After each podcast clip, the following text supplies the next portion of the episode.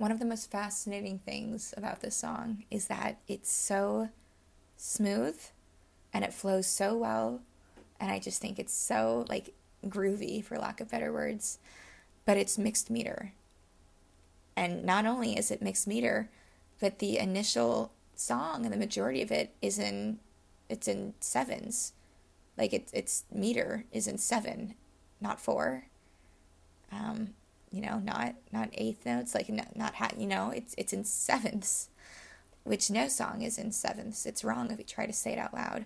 1, 2, 3, 4, 5, 6, 7, 1. Like, it sounds like you're missing an eighth constantly, and yet you don't feel like you're missing anything when you listen to this song.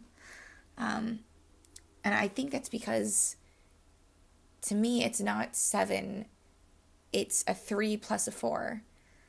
And when you listen to the little guitar riff that opens right up, it's, in my mind, it sounds like 1, 2, 3, 1, 2, 3, 4, 1, 2, 3.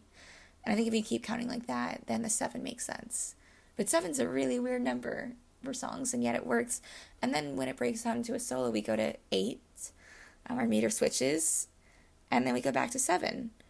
And it's so, like, they just extend time and warp it in ways that most bands just don't really do. Usually don't mix your meter throughout a song. It's weird. Like, it's very untraditional.